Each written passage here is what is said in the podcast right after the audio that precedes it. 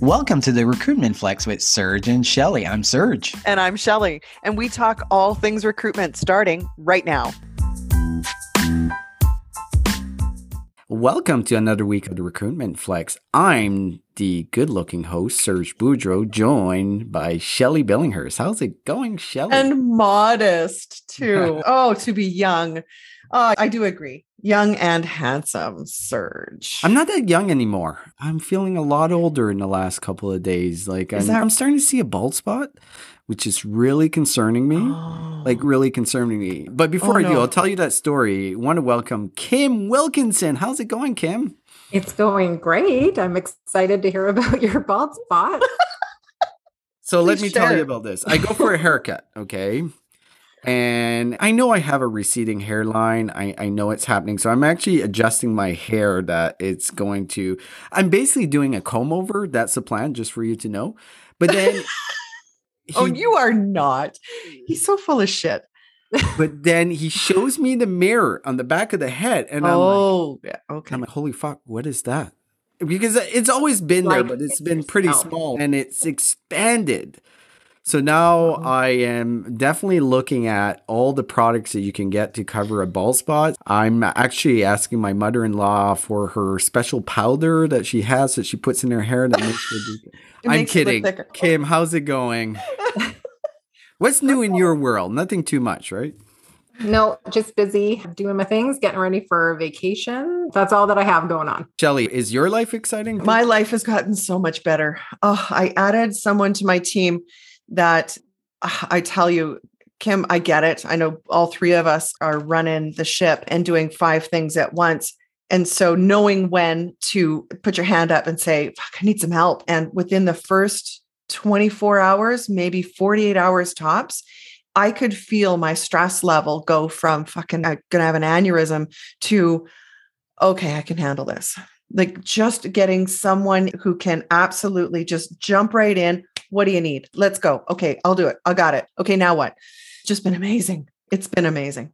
So it did so, reduce your stress, right? Oh my god, I was you know sleeping I, at night. I was like, sleeping at night. I holy shit. You know what I just realized though? What? What? I just realized that I'm really stressed and it's the reason for my bald spot. So I think I need to hire someone right away. Doesn't stress yes. cause hair loss? Is, is that the case? It absolutely does. Do you know that stress, and, and I'm being serious here, that a high level of stress will actually cause what's called like temporary alopecia, where you will have a bald spot in the back of your head.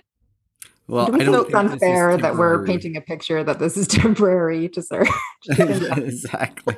planting, planting unfair hope here. Yeah, I know it's not temporary because my brother's three years older than I am, but he's had a massive bald spot for like 10 years. So I know it's not temporary. I just know it's coming. I just need to figure out a way how to get it. Do you have a cutoff? Do you have a time? Have you had that internal dialogue of this is the time I got to get the Bic out? We're just shaving it off. Oh, Do no, you- that's never going to happen. If Did you wear a rug? No, I would never wear a rug, but I would do hair oh. transplant. I would definitely do a Oh, I don't know. You you want to rethink that. To have a bald head, you either have to be really buff or really good looking to be able to pull it off. And unfortunately, I have none of that. I have to have hair. I have no choice or it's all downhill. But anyways, I'm glad you found someone. Thank uh, you. That Thank makes you. your life Her name, easier. It's it's Melissa and Melissa is a gift from God. Oh my God, there's just nothing she can't handle, nothing she can't do. And she's got it back to me. And I'm like, are you kidding me? Well, I've noticed. And I show that, her once. I show her once, and she, oh, I get it. Uh-huh. I have noticed that you've been nicer wow. to me, so that must be the reason why. My stress level's down. Thank you for tolerating me, Serge. Oh, no problem. No problem. so, we have a lot to cover on the recruitment side this week. So, yes. I want to jump into our topics and I'm going to let the the guests really introduce Yes, co-host. Topic. So our guest co-hosts. Yes, yes. exactly. Mm-hmm. Kim, what is your topic? I thought we'd talk about December hiring. I am talking to candidates a lot right now and always sharing that we'll start to see things slow down in December, which I think we typically do in terms of hiring. But I think it's a good question as to why we see that. And is that maybe a good time for people to be focusing on their hiring with a candidate driven market like this kind of coming in when your competitors are maybe slowing down is that a competitive edge for you and maybe some things that, that people should be mindful of and making december hiring successful because it's not just post in December. I think you need to be very strategic about how you do it. Why do you think hiring slows down in December? I think hiring becomes lazy. and I think there's different awareness that needs to happen in December. It's end of the year, it's Christmas holidays. There's a lot of other distractions going on. And I think that people get pulled into that and aren't focusing on their hiring. I don't think the need is not there, but I think mm-hmm. the dedication to it starts to wane. So, if you were running, say, a corporate talent acquisition department, how would you handle December hiring? I would make sure that ads are being attended to, that I have someone who's actively engaged on those postings. I think that we need to have a different mentality around flexibility. Candidates are going to be traveling, maybe around family, and having that flexibility to maybe interview even in unique times when people can fit it in, being aware that I might need to catch someone at the airport while they're waiting to board their flight if they've got a spare hour to chat, and that's okay. So, just setting different parameters and boundaries to work with candidates at this time will make you more successful. Something else to be really cognizant of too is year end bonuses, which I think a lot of people don't think of. And it's something I mm-hmm. encounter a lot. Candidates are not looking to move right now because they've got a pending bonus. So going into that hiring, going, either I'm prepared to to work with a delayed start to accommodate that, or I'm going to be offering some sort of an incentive bonus on start to counter that as well. That's a few things I would do. Shelley, what's your thoughts? Yeah, I've always found December to be probably the busiest month in recruiting every year we go into it with this same sort of thinking oh we're going to have starts in january but in the corporate world here was my experience for for 10 years straight and i could fucking set my watch by it because they do budgets in september and october. Budget usually gets approved in november. So if you had a role that you needed to fill say september they didn't fill it because they said i'm going to put it in next year's budget. That didn't mean that the work went away. They just didn't hire for it in September and October, almost like they pumped the brakes a bit. And then by the time we get through budget season and managers are busy, and it's, oh my God, we are being crushed. Let's also layer on that it's usually performance review time, right around the same time that budgets get approved. So let's roll into December. And usually, somewhere in December, you find out what your bonus is or isn't. So, from the candidate's perspective, they're like, okay, I've fucking had enough. You know what? I just went through this insane period where we should have hired in September. It's now December.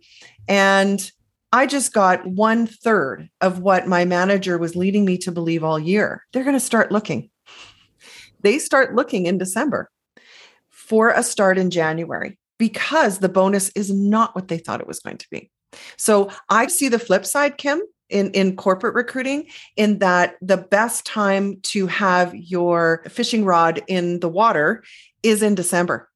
Yeah. That's when people are discontented they also know I've had enough of this bullshit. Hiring managers on the flip side are saying, let's get moving now for a start first week of January because they can't actually start using their budget until Jan 1.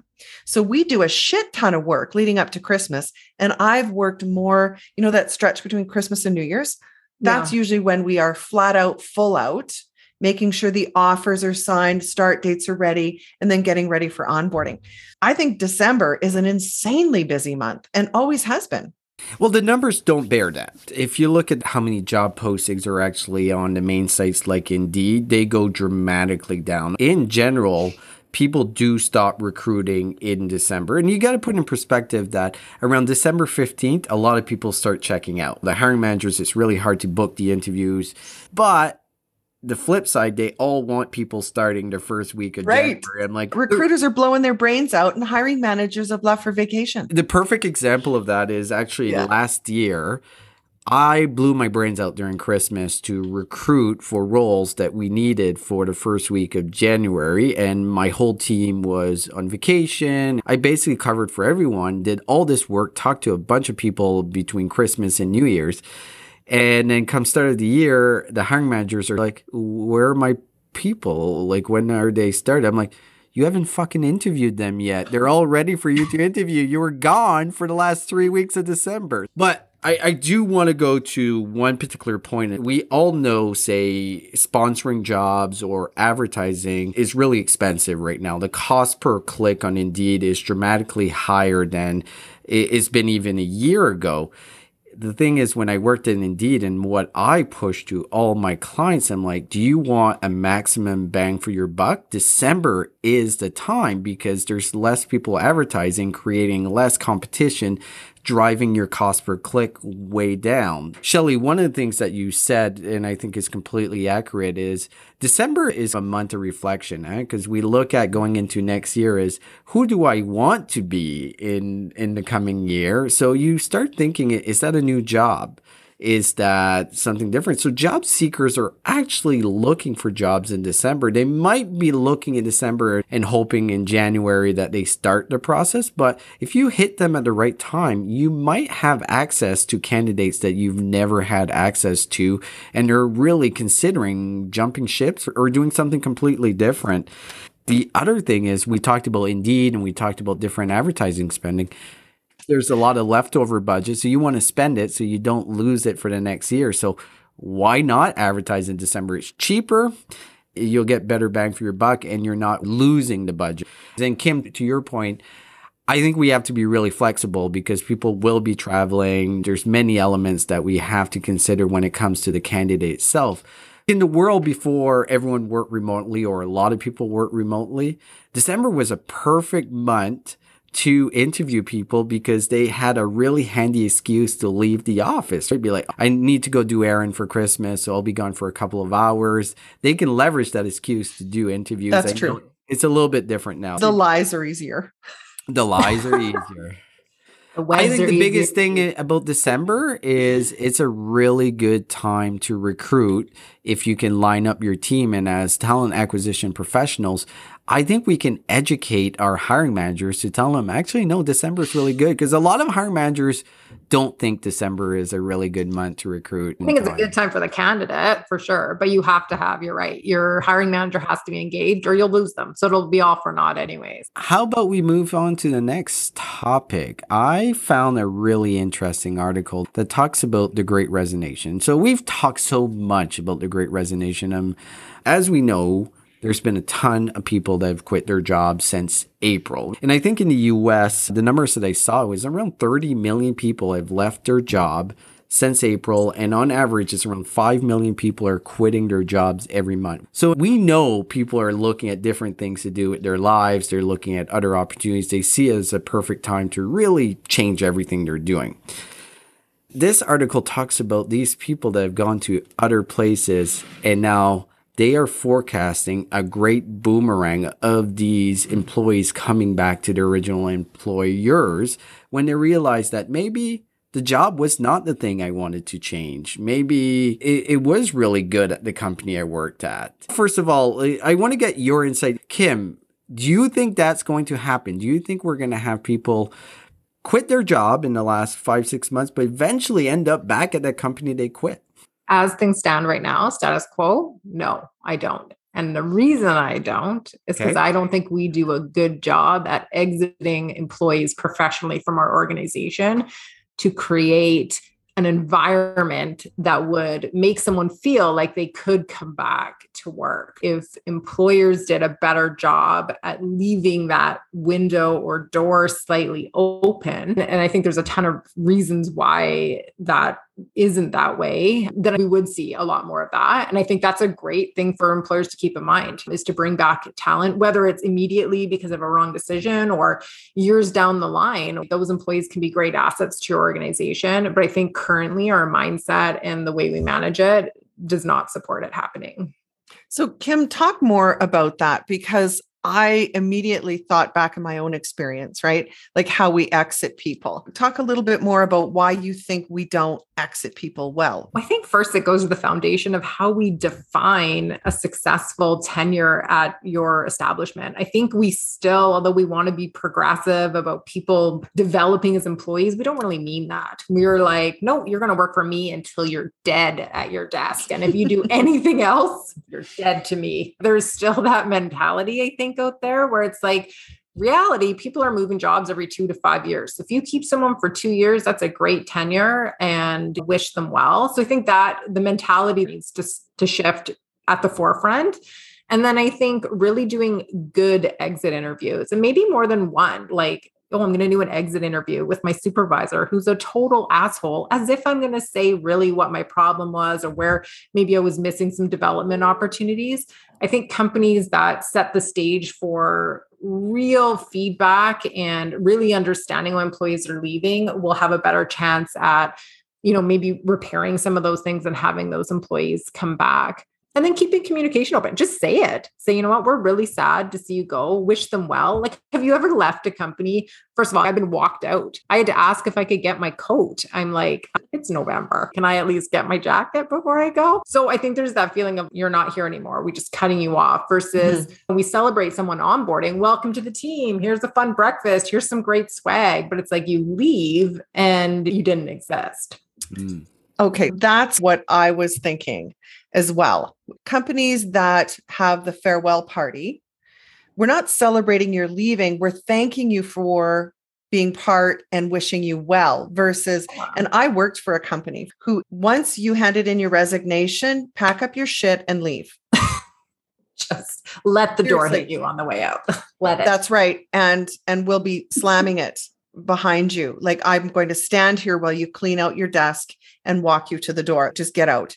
You're dead to us. I have worked in that culture and the uh, opportunity for boomerang is zero.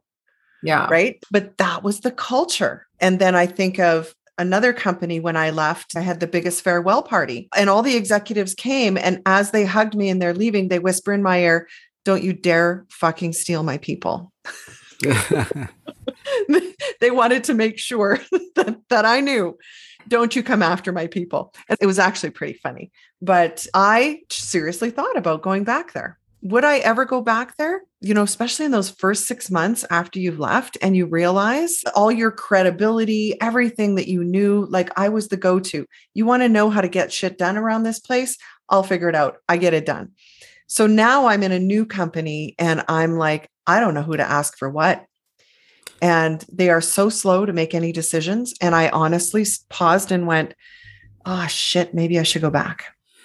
Question for you, Shelley. If yes, when you left, if they would have said, Hey, you're welcome to come back anytime. They did. They did. You still did. not take that. The VP of HR took me for lunch uh, twice and said, you really should come back. I don't know what you're doing with those people. They're fuck ups. You come back and work for us. So I think that opened the door. And if it we're did. looking at any employee that's leaving, that's in good standing, that we really like and has done a lot of good work, I think we should always tell those employees that, hey, if it doesn't work out, you can always come back. You would be shocked of how many people would actually come back. Because we all know, we all deal with recruiters like Kim that sell us a great job. It's a fantastic place to work. And then we get there and it's like hole under us. It's a it's a shit roll. And I'm kidding, Kim. I know you don't selling garbage opportunities all day, sir. Exactly. And then we get so back. And if we felt that we could go back, I think a lot of us would. But there is a lot of tactical elements for a recruiter in a market that is candidate starved. We are mm-hmm. looking for candidates and usually if they've done that role or in that role they're they're very qualified there's many things of hiring boomerang employees that are extremely beneficial to a company. They already know mm-hmm. the job. Think about how much money you're saving as far as onboarding that person. They, on the first day, they're they're back at it and they're productive right from the start. But where a lot of companies screw up is there's a lot of ego involved. If you become a manager, you're going to have a little bit of an ego. You're going to take it personally as someone leaving you and they're dead to you in that way. And that's mm-hmm. not the right approach because if you do tell them, look, I really enjoyed working with you. I would love you to come back it opens up the door for your recruitment team to be able to reach out to these people in particular times. So, can I just jump in there for a second, Serge? Because is the recruitment team privy to the exit interview? I think that's essential because if we knew why they left to begin with, right? The exit interview is not conducted by the hiring manager, like you said, Kim. But does talent acquisition have access to those exit interviews? Because if we do, we know that if a year goes by and I call you and go, listen, that manager, Fred, he left. Guess what? do you want to still talk? But if talent acquisition is not given access to that and understand why people are leaving, you're blindfolding your TA team. Yeah. Thoughts? I agree. I think that is really key so that they have some insight. And also, people make mistakes and people need to explore. We're all growing and developing in our career. And also knowing the limitations of your business, going, this person's capped out right now. So if they're going for a leadership opportunity, congratulate them amazing and then when you have a leadership opportunity available in your organization you can now get that great employee back who also now has a bit of leadership under their belt that they didn't have before so no, I, I think- agree with all those points, mm-hmm. and I'll, I'll, have the last word, Shelley. Of-, of course. Can you just make it about alumni programs? That's exactly. You just oh. read my mind. Wow, that was oh, exactly oh, the point. This isn't scripted. I- would made a note here to just bring up the fact that alumni uh, programs as part of a recruitment strategy is actually a thing. Oh, absolutely. Most organizations never look at their past employees as a potential source of new talent. Basically, they're gone. We never look at them ever again. But mm-hmm. you've got a really strong pool of people that have done the job that are good at it, have explored somewhere else, and it's a perfect time to come back. I have not worked with a company that has been part of that strategy, except one that had an alumni program that the alumni were actually very engaged.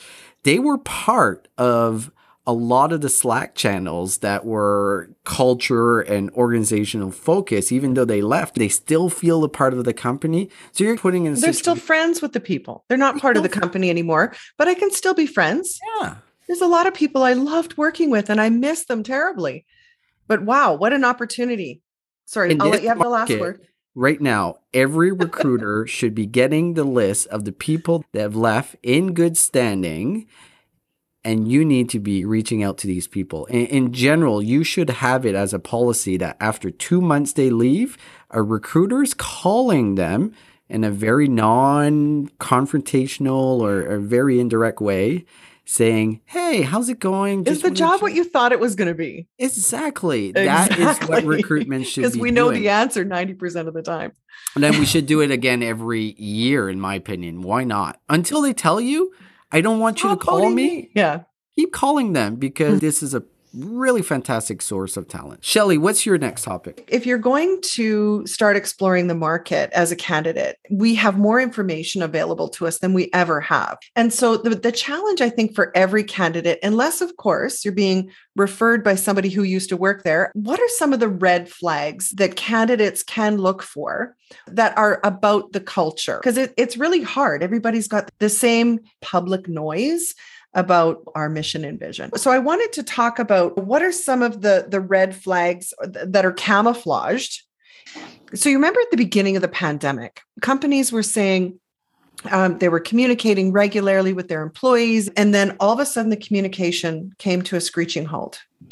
And there is now a mandate that everyone will return to the office, and the communication stopped. So if you're in a company where that happened, what I'm saying is that's a red flag. You should start looking. It was a very different feeling as we were going through and figuring this out. And now we're back to our true selves in that we're just going to tell you how it is. There's a big red flag, and it's maybe time to look for another job. Thoughts? Anybody? I do. That's a huge thing with candidates right now is return to work in office. I think it ties in a lot of concerns from flexibility to vaccine mandates to personal comfort and safety and encroaches on a lot. So I'd have to agree that mm-hmm. you know, a company just coming in with a hard line it's really a lack of progressive thinking companies that mandate in an in office it's just an outdated mindset now on the workday and how it has to happen and where it has to happen from. Mm-hmm. And everybody's different. I work with candidates who prefer to be in the office and like to. So have that option for those people. But everyone yeah. knows their personal work styles. And I think coming right into the other flag is when they've asked you for input and then ignore everything you said. Yeah. So there's been surveys like what do employees want? Companies who are not fully transparent about what were the results of this survey or this pulse survey and they just do whatever they wanted anyways. That's absolutely the worst thing you can do. So eh, we talk about companies mandating people to come back into the office even though the feedback that they receive is people don't want to come or they want a really flexible arrangement. And yeah. a lot of companies are thinking, well, let's do hybrid. First of all, employers, when they're saying hybrid, is I can come in anytime that I want and not come in anytime that I want compared to companies are seeing it. No, you're going to come in Monday, Wednesday, Thursday, Friday. You're going to come in the office. And that's not hybrid. That's basically dictating that you're going to be working in the office most of the time. And when we talk about red flags, if they're saying you cannot work from home Mondays or Fridays, massive red flag. It tells you that they don't trust their employees will do the work. Like Mondays and Fridays are the days that I want to be home. And we all have different situations like Monday mm-hmm, morning, mm-hmm. just doing the commute. It's, it's mm-hmm. tougher to get the kids ready for school. And Fridays, on my break, I can put my laundry in. So I'm ready for the weekend that I don't have to do the laundry. But I'm still executing as much, if not more, work but you're telling me we don't trust our employees that they're going to work. So we want them to come Monday and Fridays. We don't want them to think that they're taking a long weekend off. The other thing, this is probably the biggest red flag for me. If they have any monitoring or surveillance oh. software, Kim, what's your thoughts? If you went to work for a company and you're working remotely and they have some type of monitoring software on you, how would you feel about that? But I'm, you know, that's my entrepreneurial mind. I work when the work moves me to do so. There are times when I'm very busy at eight o'clock at night or a Saturday or a Sunday because I work when I know I am going to be most productive. I did a post about that today, actually, about why we're so married to this nine to five. And I just don't understand our commitment to it. My neighbor has that. We'd see each other in the summer out front and she'd be like, Oh, I got to go in and move my mouse. And you're not fooling anyone. Employees will find a way. It's like Jurassic Park. You'll find a way, right? To make it look like you're working. So you're not fooling anyone or actually getting any more productivity. You're just causing your staff to be more creative for those people who are not productive. But I agree. It's sending a messaging of, I'm putting more precedent on the time you're putting in than the work you're putting out. So if there's no issues with performance or output, who cares how much it time it takes or when it's happening Shelley, I got a question for you. Some companies in their policies are saying no child or pet noise if you're working from Can you imagine? Home. Can you imagine? Can you imagine? Oh my God. Can you really say that? If I'm going to allow you to work from home, I just don't even know how to respond to that. I, I really don't. Like I've just never heard of such an absurd thing that you can't expect that that the doorbell's not going to ring. Really? If your kids are here, that there's no children noise in the background. Isn't this just, it's, it's, an old so, school command yeah. and control type of management style? And I, I, also think it's interesting because I think statistically speaking, people who have commitments, whether it's animals or family to take care of, actually tend to be harder working employees because they got more skin in the game. They got mortgages to pay for versus yeah an employee with none of those commitments who maybe still lives in their parents' basement, travel in the world, they may not have as much skin in the game. So it's interesting to alienate those people that probably have more investment in being successful for just circumstances that you can't avoid. I think it's discriminatory. And it also maybe opens up to are we even allowed to say that? You're not allowed to ask someone, do you have kids? So, how do you mm. even bring up that topic without opening a whole can of worms? Well, it's usually in the offer letter requesting permission to inspect your home workspace. And, and I mm-hmm. know why companies do it because I remember talking about this in very early days of the first COVID lockdown is whose responsibility is it that you have a proper setup to be working from home? So now it's starting to shift where it's in the offer letter that if you are working from home, we need to inspect and ensure that you're set up properly ergonomically I think it's more occupational health and safety or lawyer driven that this is now coming out that we reserve the right to give you notice that we're going to inspect your home work office? I've worked from home uh, a long time, 15 years, and I had a manager that would do that. I had a manager that would Shut actually, up. Yeah, no, she that would come to your house come to your house and look at your workspace. You had to show it. She would do that to every. Get out. Are you fucking kidding me? We're, we're talking about 11 years ago, but I'll tell you this. She got fired in six months of being promoted in that role. Then they promoted actually the right manager, which that was you which was me, did that role for a long time after. And that's the first thing that I did not do. So let's just recap this. There's yeah. a couple things that we need to bring together. There's red flags when you're an existing employee. So all of these that we talked mm-hmm. about are directly related to employee. COVID hit, you're working from home now they're talking about bringing you back and then suddenly all these policies are in place. We're going to do hybrid, but you can't work from home Monday to Friday, red flag. Performance monitoring software, red flag. The other element is I'm a candidate. And uh, you asked a question earlier, how do I know this? Mm-hmm. Ask the questions. This is a candidate market that you should be asking questions that are going to be really relevant to you. If you do not ever want to go back in an office, you got to be asking that question clearly. Like you're saying, oh, the role is remote now, but that might change. What would affect that change? You should not have any blind spots there. You need to have it on record what they're going to do. Like, what's your policies around working from home? What's the expectation of having my camera on? What's mm-hmm. the expectation of any noise from my kids that are upstairs with uh, the babysitter or with my husband or with my wife? These are all questions that we should not hesitate to ask. And if the answers are not right, run. Yeah. You've got other options, right?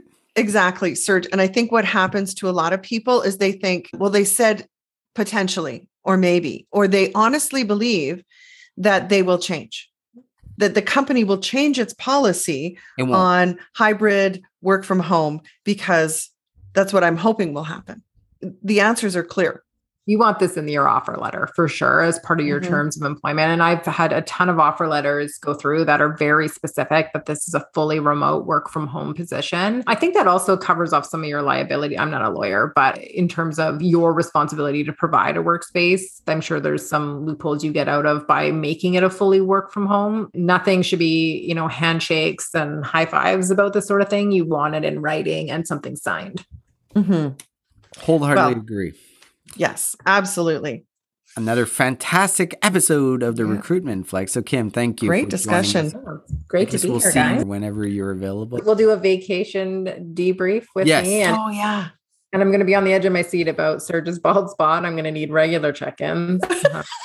it's now top of mind. Okay, I'll, I'll send you pictures while you're on vacation. So, Shelley, anything exciting going on? Well, now that I have my life back and I'm feeling so much more uh, relaxed I think you're next, Serge. We need to uh, add to your team. Yes. Get, get some of the workload off you just so you're not so cranky. So I don't lose my hair. Right? And so you don't lose your hair. Become cranky. Yeah. Kim, well, thanks so much. We'll see you soon.